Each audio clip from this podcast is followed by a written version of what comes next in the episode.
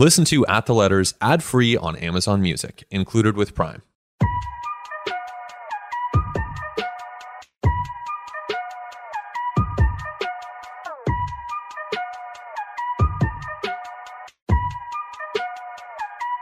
Hey everyone, and welcome to At the Letters for October the 27th, 2022.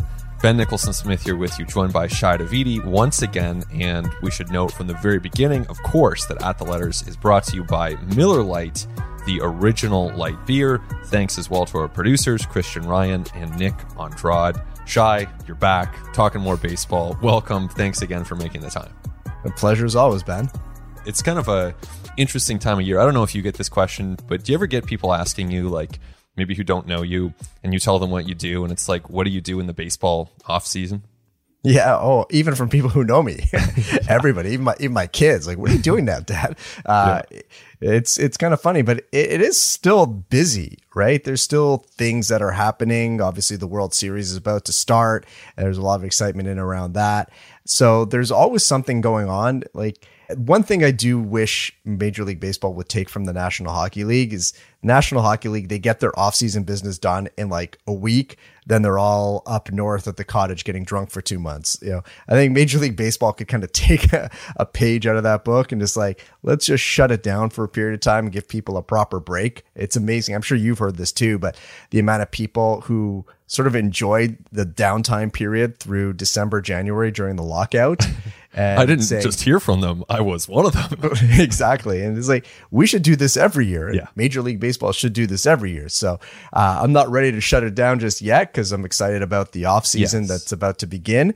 But uh, I wouldn't mind that you know, maybe four weeks of quiet and just uh, everybody in the game take a break. I think the industry needs it. it might be uh, a real smart thing for the people who are in it just to refresh and be able to have a, a more positive mindset and outlook going into the new year.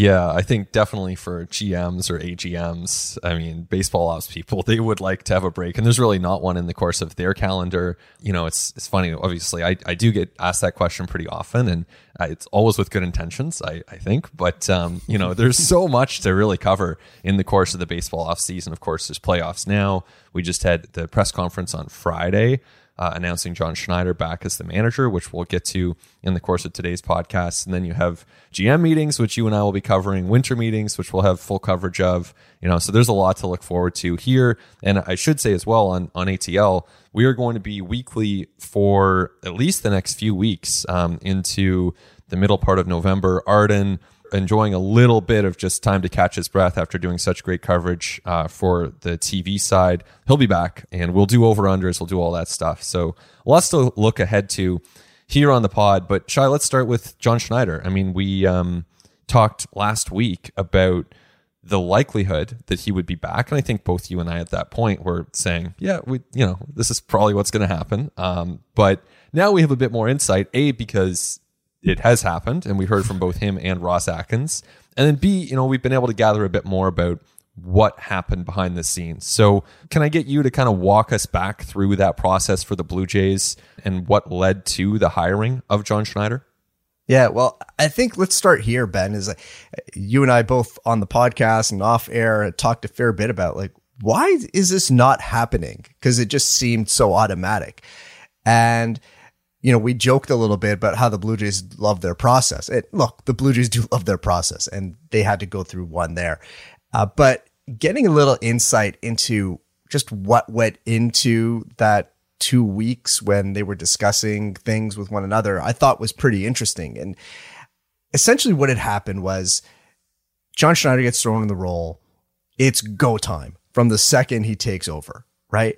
And this isn't something that the Blue Jays had thought about for an extended period of time. Uh, you know, the sense that I think both of us got is that when it was time to replace Charlie Montoyo, Ross Atkins made the decision and then I've got to get this done pretty quickly. So there wasn't a period of time where the Blue Jays kind of ran through a list of candidates or it really had deep discussions with John Schneider about anything from you know what is your ideal approach to a player who's unhappy to how do you envision the role of say bench coach. You know, forget the name, just what does that position look like in your yeah. mind?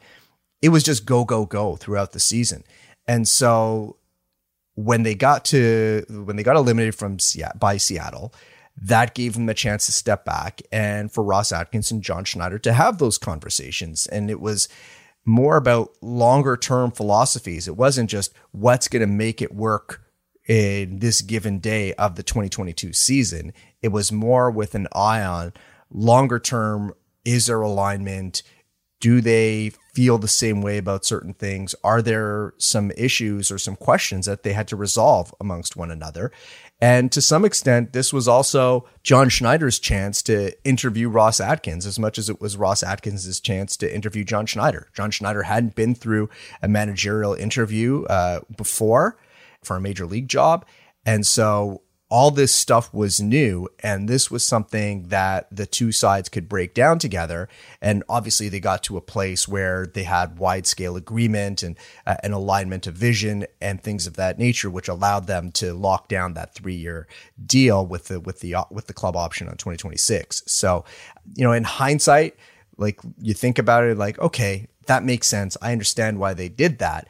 But I think the period of time that it took, given how well things went for the Blue Jays once Schneider took over, eh, that just, you know, again, it, it led to some doubts, which, you know, we got a little bit of clarity on.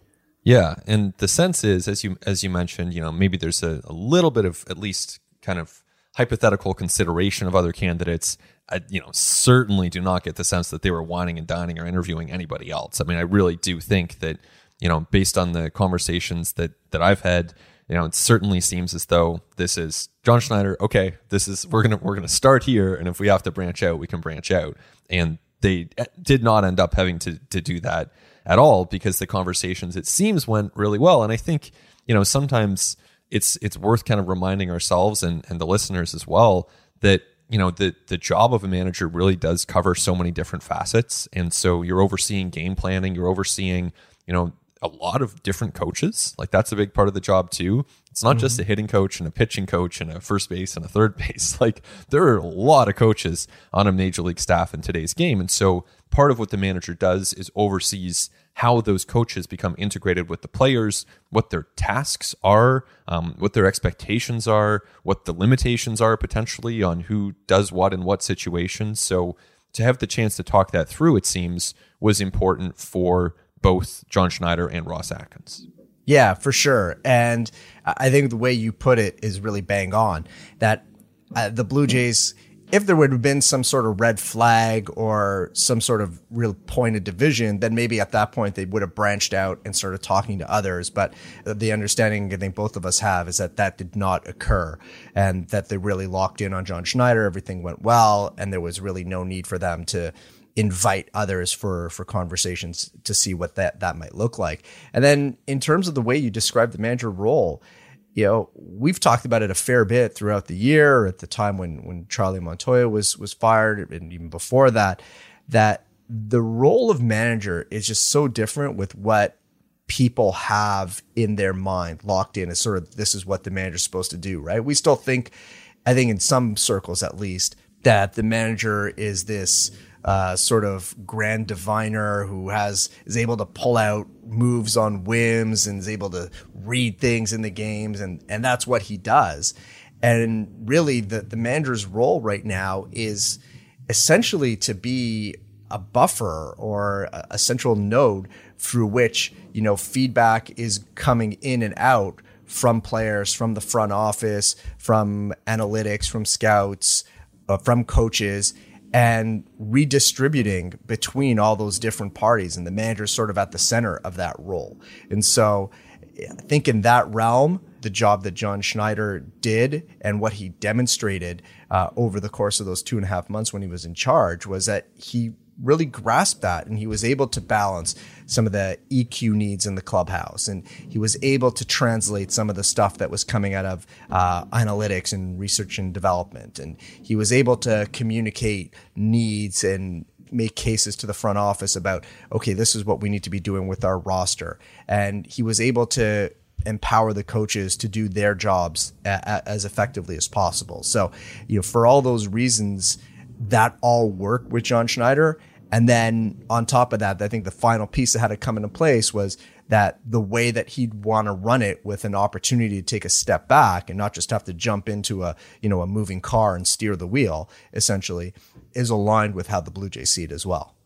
Yeah, it's a good comparison for sure, and he did a pretty good job with a with a car that uh, some would, might say was not being driven very well. Um, that's probably a topic for another day. But I do think, like you know, in talking about the manager's role, that is it's a really interesting topic to me, and I actually think it's still quite misunderstood. And so I, I think that means it's worth uh, at least sharing what I how I would view the position and hearing your thoughts on this as well, Shi. But you know, I, I think a lot of the time there's this false dichotomy that exists around analytics and you know feel like as if you know dusty baker's like a feel manager and then you know whoever pick your like young manager who's coming up and maybe doesn't like Kevin Cash would obviously be viewed as like this this manager who's like your analytics manager and he's pulling Blake Snell and you know operating off a spreadsheet and I think a lot of the time those things are, are certainly compatible together. And you can have a manager like John Schneider who's been talking about exit velos. Like if you go back and listen to his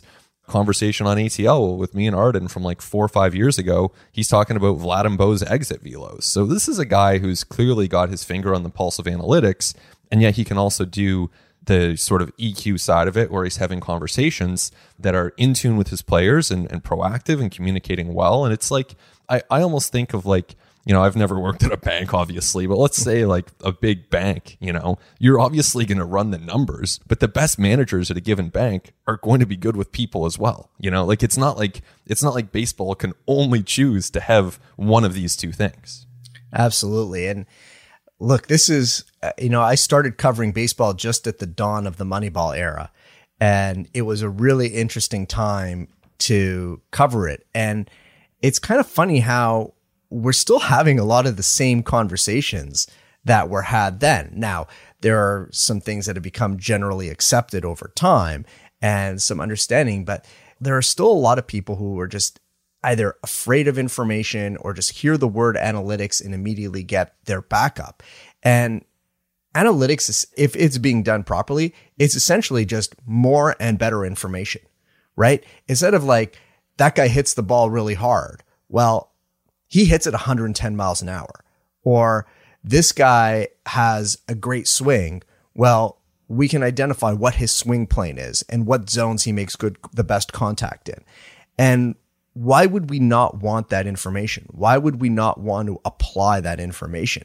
That's where some of this comes by. Now, where the field comes in and you mentioned Kevin Cash and Blake Snell. So not to relitigate this because that horse has been beaten enough. But the fact is, like that third time through the lineup thing is such a, a sore point still where people will kind of roll their eyes at it.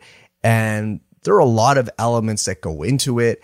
And it's how is a pitcher going on a given day? It's not just strictly based on the numbers, but the fact is, and this is throughout history, this is not a recent trend, that the more times a batter gets to see a pitcher in a game, the more likely he is to have success against that pitcher, no matter who that pitcher is.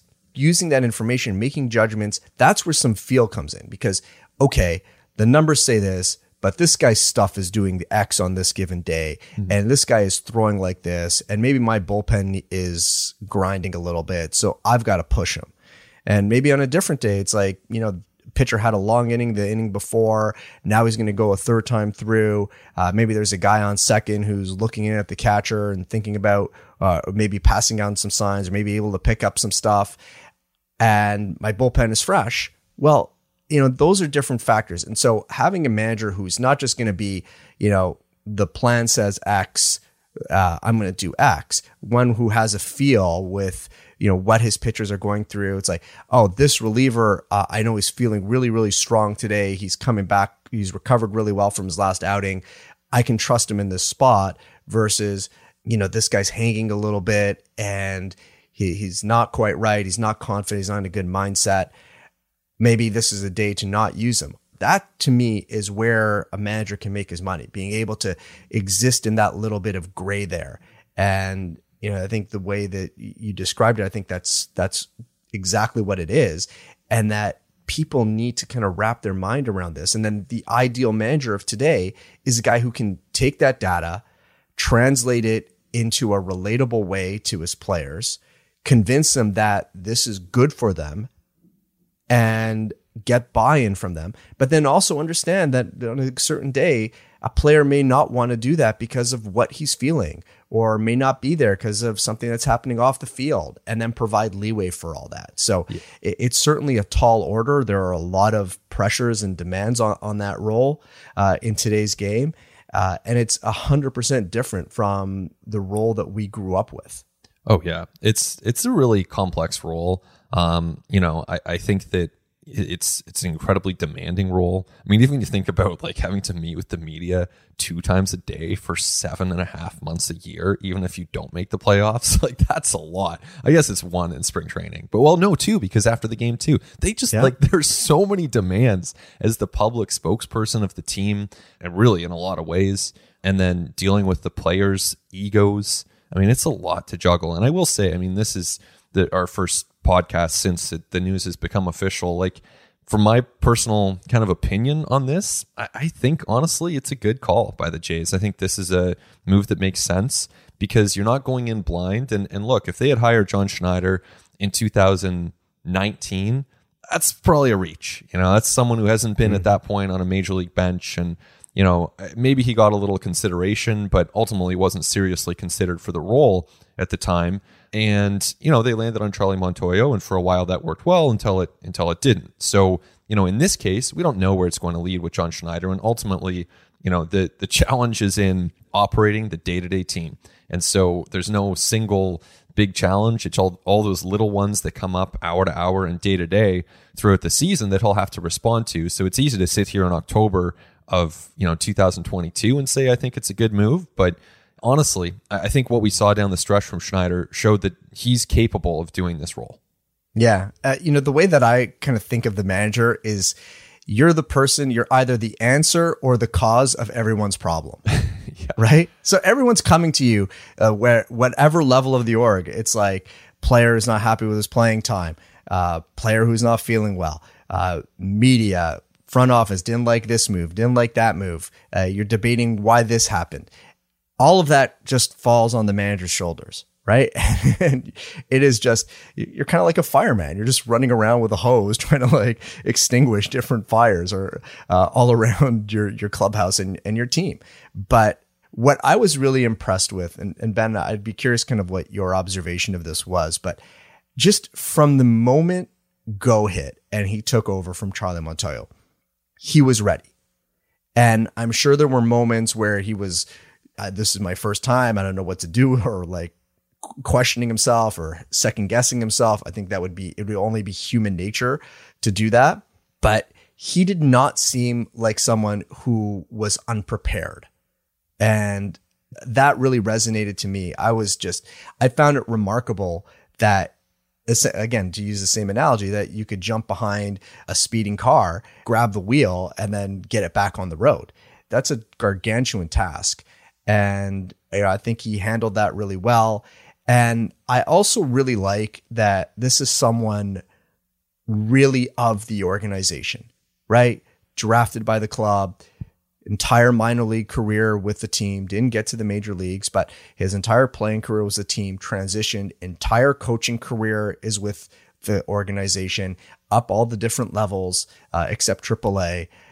Uh, he's really in the fabric of the organization. And to me, I think it's really important that guys like that get rewarded. In in a lot of ways, it's to me, it's the ideal. Everyone likes to sort of parachute in a star, but if you can bring someone who's survived multiple regimes, multiple front offices, survived different philosophical shifts, and adapted and taken the best of every grouping that he's been able to to work under, to me, that's a real asset. So you know, I think for all the reasons you mentioned, I think for those reasons as well, you know, John Schneider does seem like the right fit. And, you know, we'll, ultimately proof's going to be in the pudding. We'll see how yeah. it goes and what it looks like over 162 compared to two and a half months. Yeah. But, you know, we've both spoken to enough people who think that a lot of the the looseness in their play and some of the undisciplined stuff that continue to show up that if you know if he can start his managerial style from spring training outwards mm-hmm. and create all these established expectations, a lot of that will go away, and this will look like a really different team over 162 games. Yeah, exactly, and and like you say, they're way bigger tests to come for John Schneider and the Blue Jays. That's a good thing. I mean, you want to be tested to to win. You have to pass a lot of tests. Um, and and I think like with Schneider, he really seems to embrace the challenge of the role and he's armed with a lot of information. There's no question about that. If you ask him about a decision, this goes back to his time as a coach, but you know, asking uh, why did the Jays do a certain thing, even like a pinch running decision. I, I think I might be getting this wrong, but I want to say last month there was a game in Philly where the Jays were down two, and he pinch ran for Alejandro Kirk at first base with the Jays down two. And I asked him why, and not to, you know, I, I just was curious, like why, why? Because it wasn't the tying run. He said we just want to create chaos. We wanted a faster runner out there, um, and so knowing that anytime I have a question like that, there will be an answer coming back is something and it's an answer that usually you know maybe you disagree maybe you maybe you agree but there's an answer that has some sort of meaning behind it or some sort of thought behind it. So I think that that's important for the players as well because you know what I think is is ultimately secondary. But if he's asking, if Kirk is asking him that question, he'd better have an answer, and so that's an important part of it that clearly he will have. Right, like. Even though it may feel like it, like this team is never going to fly by the seat of its pants right? Unless utter chaos occurs, like three players get injured and you have to take three players out of uh, out of a game or something like that. Like barring a, a, ridiculous scenario, you know, there is going to be a level of preparation. And you know, one thing that I, I don't want to like overweigh this, but I do think it's significant is that John Schneider really wanted this job, right? He made no bones about it. Like this was part of his long-term goal. He was working towards this. And at every level, like he put in the work at, that he would of the job demanded of him, but he was trying to build himself up and be in a position that one day he could manage a major league club. He wanted to be one of 30 and he got there. And he looked really comfortable in that role. You know, there were times where I, don't think Charlie necessarily had that same comfort. Mm-hmm. And I think there are some circumstances that relate to that. And so, you know, uh, without sort of diving too deep into that, I, I don't necessarily think that's on him alone, but I do. You did see a level of comfort with John Schneider, uh, a level of comfort seemingly with you know w- the information that he was getting from the from analytics and from the front office. Uh, there was seemingly a comfort in his dealing with players, in his dealing with all different matters, mm-hmm. and that's that's relevant. That's all. That's a piece of this. Like how much of it that I don't know, but you know he's got the preparation. He's got the thought. He's not flying by the seat of his pants when he does make a move like a pinch running there, or you know if he chooses to hit and run in a given situation.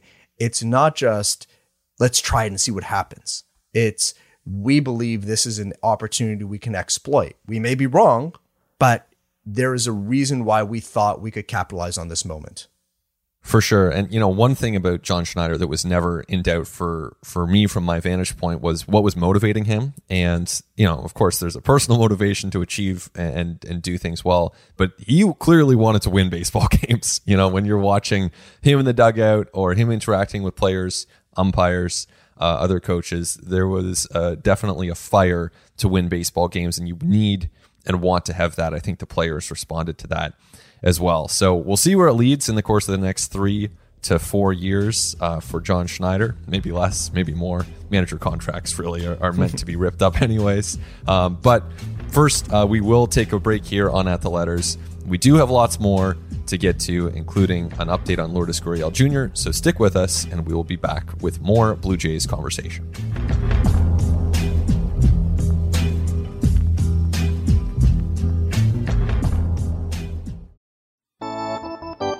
Welcome back to At the Letters. It is time now for Major League Beer for Major League Baseball, presented by Miller Lite, the original light beer. Shi, the World Series is about to start. I'm going to throw a simple question at you. The Houston Astros, so far, undefeated in the postseason. They're a great team. Will they run the table on the way to a 2022 World Series championship? Well, at the risk of having the Phillies make me look very, very stupid in a week's time, I, I feel like the Houston Astros have a really good chance of running the table here and going wire to wire. They are just a, such a well oiled machine right now that whatever type of game it turns out to be, they've got the tools that they need to win that. And everyone's performing. There are no soft spots on that pitching staff. There are no soft spots in that lineup.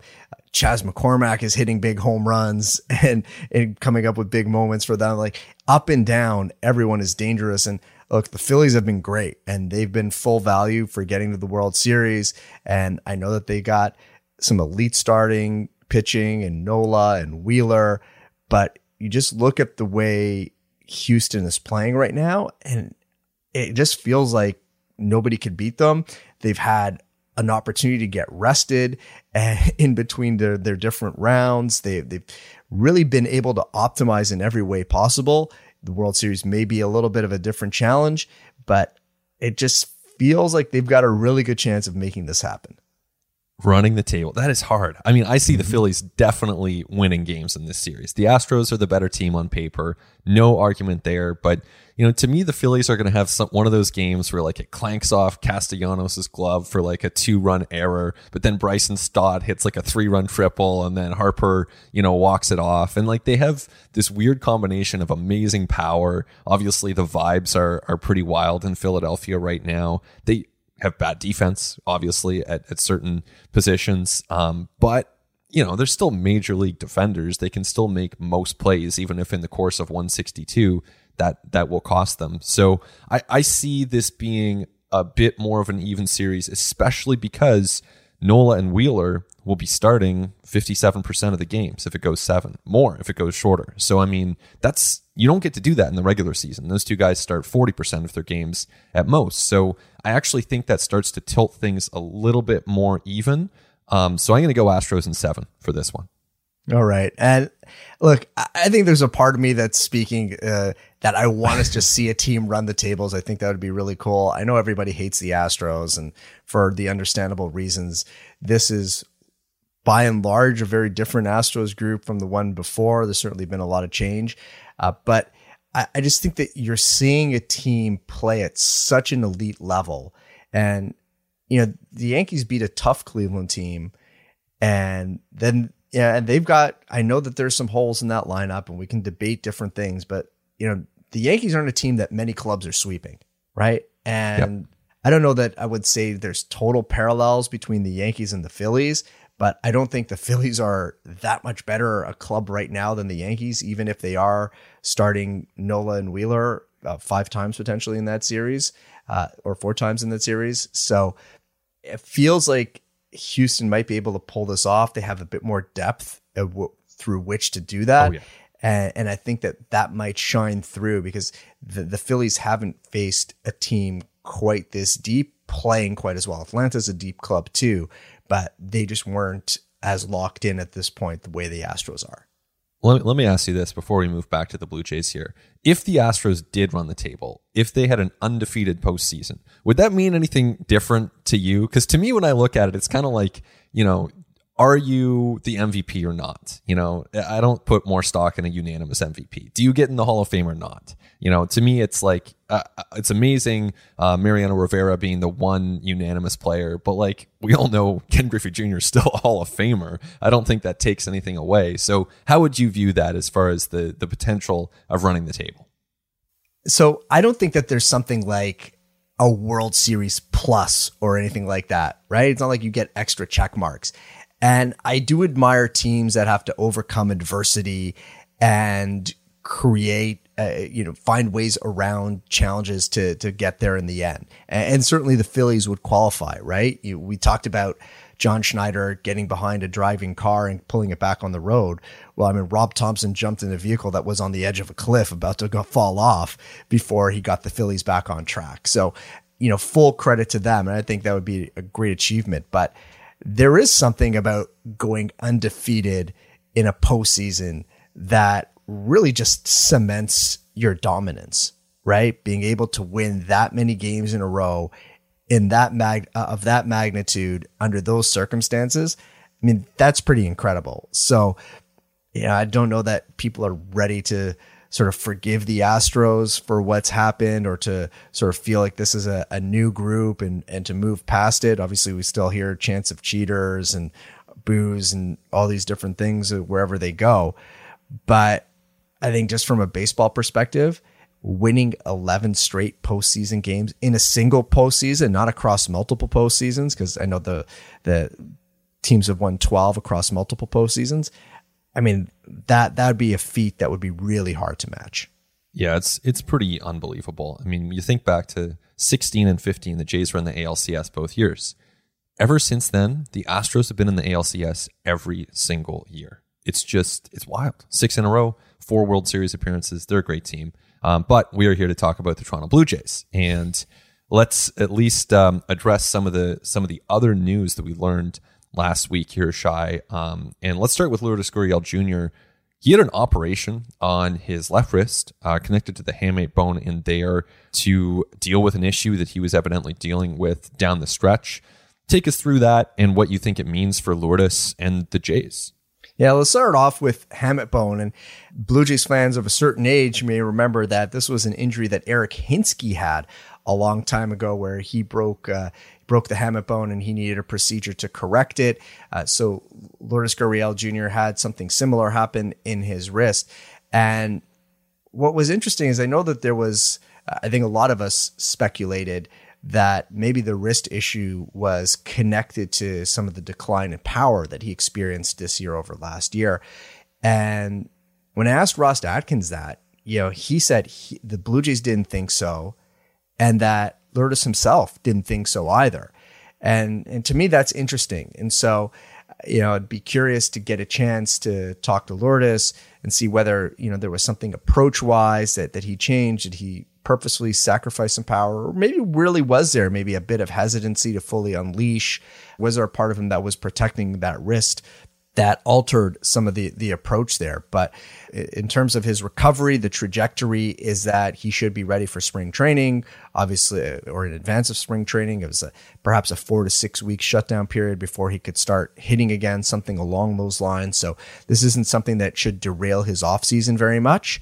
And for the Blue Jays, I think that's the biggest relief because, you know, assuming that the outfield returns as it is constructed, And Lourdes Gurriel Jr. is a big part of that and really is the type of hitter this team needs because he brings a different skill set than the rest of that lineup. And he drills it to left field. It's a grand slam.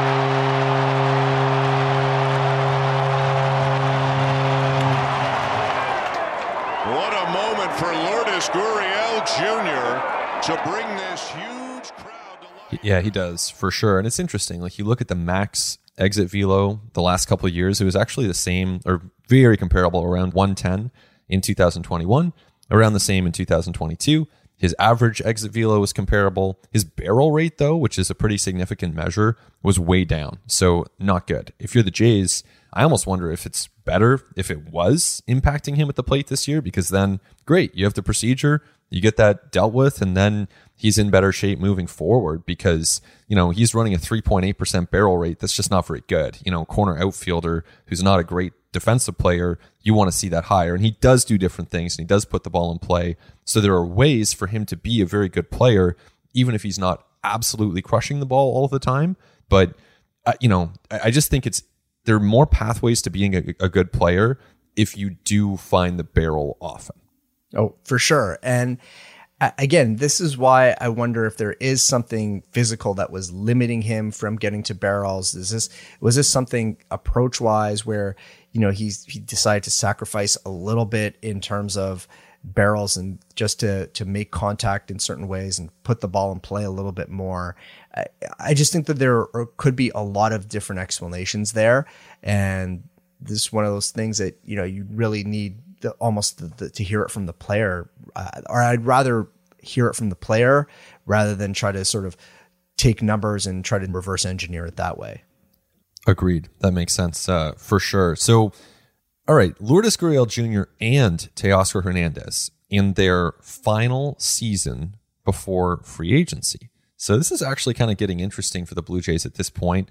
For 2023, they basically have the whole team back if they want, with the exception of Ross Stripling, but the clock is ticking on a lot of their guys starting after this coming season with Lourdes and Teoscar. So, you know, I guess, you know, broadly, we can expect that the Blue Jays will listen on both of these guys and will be open to the possibility of trading for them.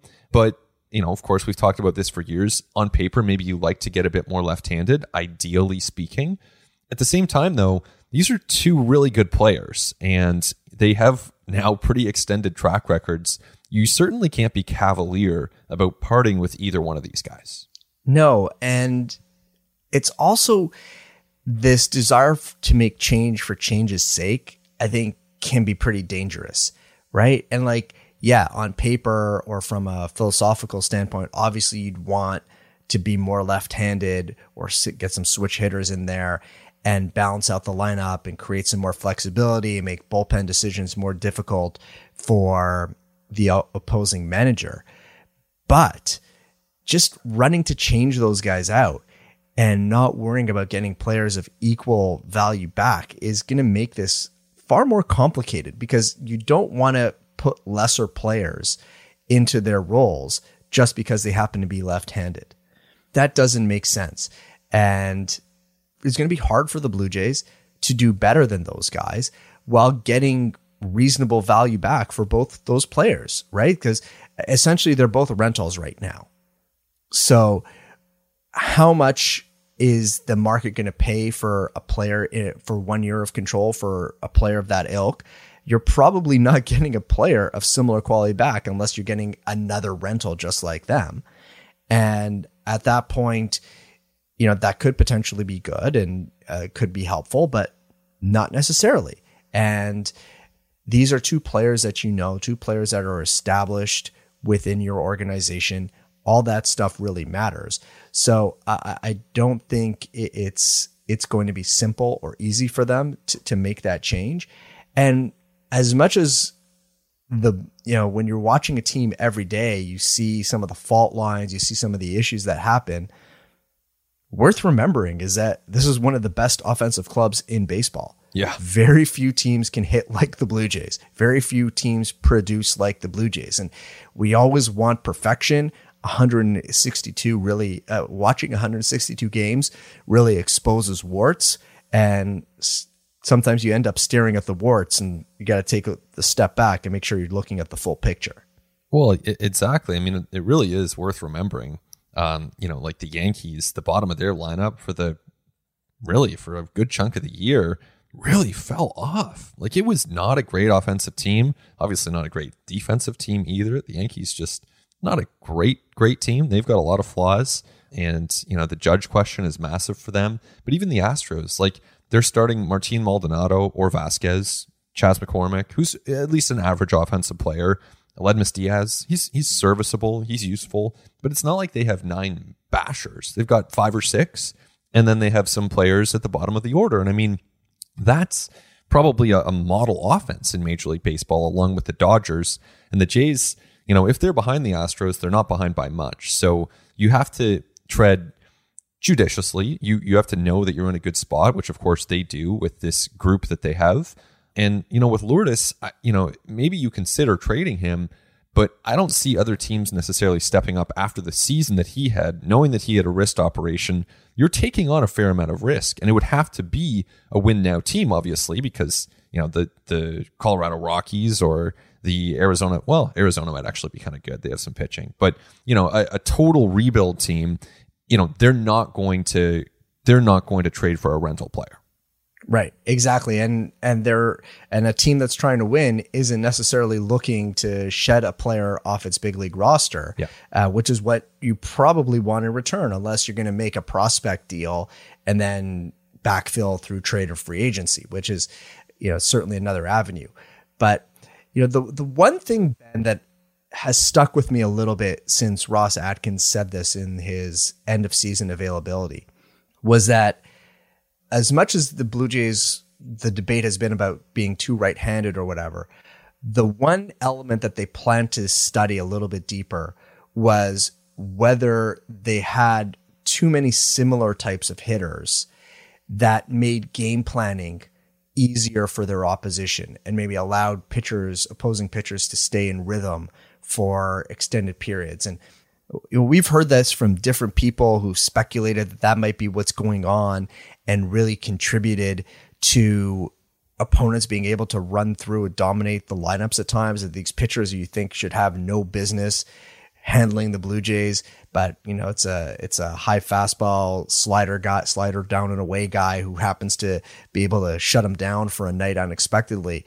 That to me is intriguing because like if you do feel if they do conclude that they do have too many of the same types of hitters, well, how do you adjust for that and how do you tweak that? And so is that something that you change in your own preparations or in your own game planning or is that does that have to come down to a personnel change? That to me is in some ways one of the fundamental questions that the Blue Jays have to answer because whatever the conclusion is there probably has a pretty significant say on how you approach your personnel decisions. For sure. Lots of intrigue there in the next few weeks. Shaw, you and I will be at the GM meetings covering off any and all activity there. In the meantime, I'm looking at that Astros sweep. And if they do, I'll be sure to give you credit for calling it here first on At the Letters. Thanks as always for your time here today. Pleasure as always, Ben. Awesome. Well, that does it for us this week on ATL. Thanks to you for listening. Appreciate you sticking with us into the depths of October long after the Jays are eliminated. Really appreciate our listeners and also our producers, Christian Ryan and Nick Andrade. Of course, at the letters brought to you by Miller Lite, the original light beer. So thanks to Miller Lite as well. And we will talk to you next week on At the Letters.